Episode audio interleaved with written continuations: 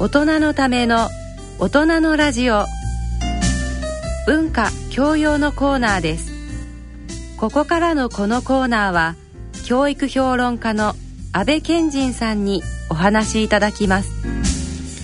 皆さんこんにちは、えー、今回は、えー、新年第1回目の私の放送になりますね。あのーアメリカのですね凶悪犯のまあ生い立ちの研究をしております安倍です。今年もよろしくお願いいたします。あのよくね私のまあ誰かに紹介されたりしてて、えー、先生どういうふうな研究されてるんですかって聞かれてまあこういうわけで、えー、まあ大量殺人犯とか連続殺人犯とかまあ、ギャングとかあマフィアとかですねそういう一般にこの本当に凶悪と言われるアメリカのね、えー、犯罪者の人の家庭環境とか生育環境を研究してるんですよっていうとね結構引く人が多いんですよね。なんでそんな言ってみたらあの感情的にも大変よくわかることで、えー、普通でしたらこう社会的には蓋をされてしまうまあ臭いものに当たる部分ですよね。そんなところをなんで、えー、研究してるのかって言われるんですけどもやっぱりねあのー、これ私の一つの人間の生きるということについての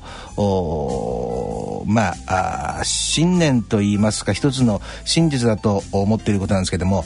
人間っていうのはあ綺麗事だけでは生きていけないんですよね。あの誰でもご存知だと思うんですけどもユングって言われるあのまああ言ってみたらそういう、えー、カウンセリング系のですね、えー、創始者のような分かりやすく言ったらですね、えー、その人も言ってるんですけども必ず分かりやすく言ったらあ人間にはプラスの面とマイナスの面つまり、えー、もういい面と悪い面があってそれがちょうど2つでバランスが取れてできてるんだというようなことを言うわけです。であのややもするとねえー、特に日本の場合には前少しね、えー、話したことがあるんですけど覚えてらっしゃいますかねこう日本の場合には特にね建前と本音っていうねどの国にもそういうのはあるんですけど特にこの小さな島で成り立ってるこの日本という国ではね建前っていう何て言うんですかね本音の部分と表の部分っていうのを他の国民に比べてももっとより何と言いますかね差別化するような習慣がありますから特にそういうね、えー、現代の社会ですと何て言うのかな綺麗な部分ばかりがあ表に見えて綺麗な部分ばかりを仕事でも見せ見せなくてはならなくて綺麗な部分ばかりがあメディアでも取り上げられてで、えー、そのもう一方の必ず存在する。誰しも私を含めて必ず私たちの中に存在する。負の部分をですね安全に出すことができないような社会になっちゃってるんですよね。それが非常に危険なね、あのー、心理状態をもたらしちゃって。そのそういうふうにして英語で言うとリプレスと。リリプレスですね。押し付ける抑圧するという抑制するという言葉なんですけど抑制されてしまった自分の心の中のまあ本能というものですね。消え去るわけにいかないわけですね。もうそのエネルギーはマグマのように心の中に、えー、逃げたげってるわけです。それをそれが必ずねどこかで表出表に出てくるんですけどもそれが自分の予期しないようなところで非常に醜い形となって表出してしまうというのがまあ、あ一連の私がこれまで、えー、こういういろんなあケースとかあ実際にコンタクトを取りながらあ勉強してきてますけどもどのケースも皆そういうケースなんですよね。ですから、あのー、言ってみたらね、まあ、ちょっと最初の今日新年のオープニングなんですがあ私としては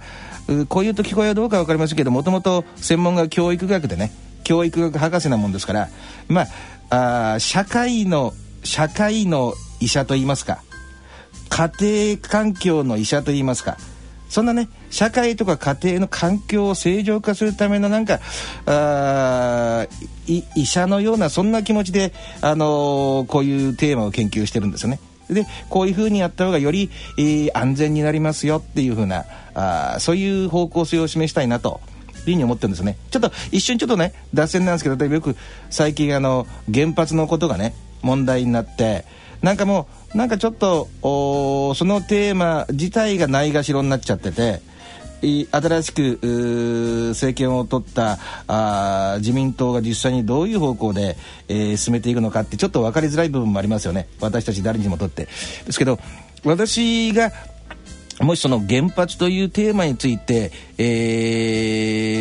ー、を一つの例えにして私がやってることっていうのはどんなことがあっても安全だけは守れる形にしましょうよっていう提言なんですよね。だから、あのー、多少のね、あのー、不満は誰にでもありますけども、もし弾けたとしても、大体想定の範囲内で片付くような、まあ言ってみたら、お水とか空気とか、そういうものまで脅かされて、ね、あのー、お水も買わなきゃ飲めないような形になる事態をどうやったら防いでいけるのかっていう、えー、そういう提言をしたいなっていうことなんですけどね。で、あのー、せっかくのあれなんでですね、今日は大きく話題を変えて、ここのところ、皆さんもね、えー、まあ、サイコパスっていうことについてずっと集中的に取り上げてきたので、今日は全くテーマを違うテーマにして、えー、そうですね、えー、まあ、あの、大量殺人と、いう方向について、えー、実際の私がやり取りしている人間のですね、あの物語を通してですね皆さんに理解していただきたいと思うんですけどね。まあ彼の名前をまああまあ仮名でねまあアメリカで実際にまだ生きてる方ですからじゃあ仮名でリックとリックと呼ばせていただきましょう。えー、彼の場合にはですねあのー、まあ、ずっと手紙でやり取りしててまたあ今度の3月にもね、えー、会いに行くことになってるんですけどもまあ、こういうとちょっとショッキングかも分かりませんけども会いに行くと言っても普通の刑務所ではなくて、まあ、死刑囚のね英語で言うとコンデムドローという、まあ、コンデムドって、まあ、だからもう死刑判決が下りちゃってる人の党と木偏に東ってやつ。そこなんですけどもえずっとやり取りしてて、えー、どういうふうな家庭の環境だったのかとかっていうようなことを聞きながらねあの、あれしてるんですけども。どうもね本人に聞いてみるといや別に普通の子供時代だったと。確かに父親は若干厳しいみたいなところはあるにはあったけど普通の家庭だったと。いうわけですよね。で、えー、彼は結局どういう事件を起こしたのかっていうとあのものすごい優秀な人間で、えーえー、もうコンピューターのシステムエンジニアの仕事をしてたわけ。ね、でその業界ではかなりそのまあ有力な会社に勤めていてそこである女性、えー、と出会ったわけですよ。そうするとこう言ったら一番皆さんに分かりやすいと思うんですけどまあある意味このストーカー的なあ意識を持つようになってしまったといいますか向こうのその女性の方の意思とは関係なく自分で一方的に思い詰めてしまったと。こういうことは誰にでもあることですよね。まああ綺麗な言葉を使ってしまえば片思いと。ね。あのー、村下幸三さんでしたっけ？初恋なんていう結構売れましたよね。ですけど本当にああいう初恋のようなそんな普通でしたら思いなんですけどもそののめり込み方がものすごく強くて結局いろんなその普通では考えられないような手紙を送りね待ち伏せをしえー、仕事的な嫌がらせをね答えてくれないということで嫌がらせまあ言ってみたらパワハラですよね。その極みみたいな形になって結局彼女がこれ実際に映画にもなってるんですけどね。まあちょっと脱線ですけど私がやり取りしてる人はみんなあ各自最低でも1本は映画になってるようなそういう人間なんですよね。なんですけどもまあ戻りますけども。そうした時に結局あのー、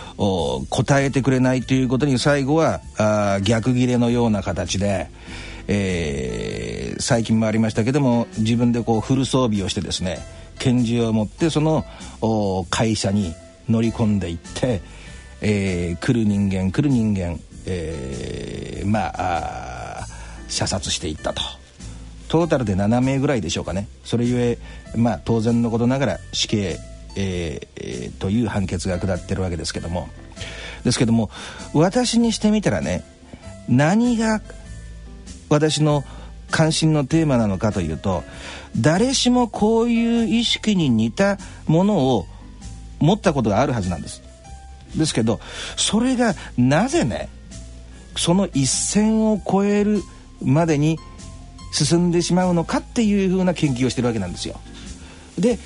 いろんなねあの医学系の人たちはこれはやっぱり、えー、まあ生物学的な理由なんだと。分かりやすく言ってみたら脳の構造がと。生まれながらにしてね、えー、遺伝子が違うんだ。っていうような方向に行くわけですよ。と結局どの分野でも結局その遺伝子と環境が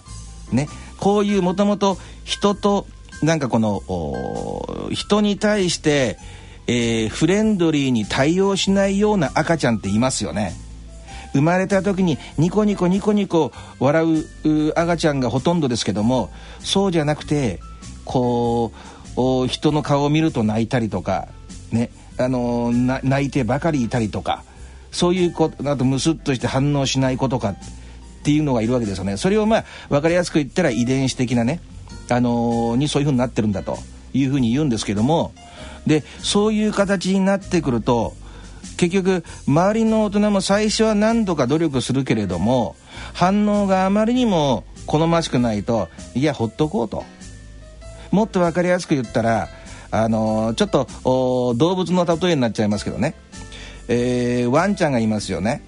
で、えー、1匹のお母さんワンちゃんからねえー、数匹生まれますよね。仮に6匹生まれたとしましょう。ね。中に必ず1匹ぐらいこう箱の隅っこの方で、えー、隠れてしまうような内気なやつとかどうしても暴れて噛んじゃうようなやつとかね歯がねまだろくに生え揃ってないようなレベルでもそういうのって言いますよね。そういう遺伝的なそういうものを持って生まれてきたものっていうのはどうしても自分にとってマイナスのあまり好ましくない環境を作り出してしまうと。それゆえ遺伝と環境の相互作用によってねこういうさっきのリックのようなケースができてしまうんだっていうのが分かりやすく言ったらね、まあ、皆さん頭のいい方たちですからあの分かりやすく言ったら今の連続殺人にせよ大量殺人にせよその元となるサイコパスにせよ全部そういうあれなんですけども結局そこのところが本当のところどうなのかがわからないっていうところがね、えー、私が突き止めていきたいポイントなんですね。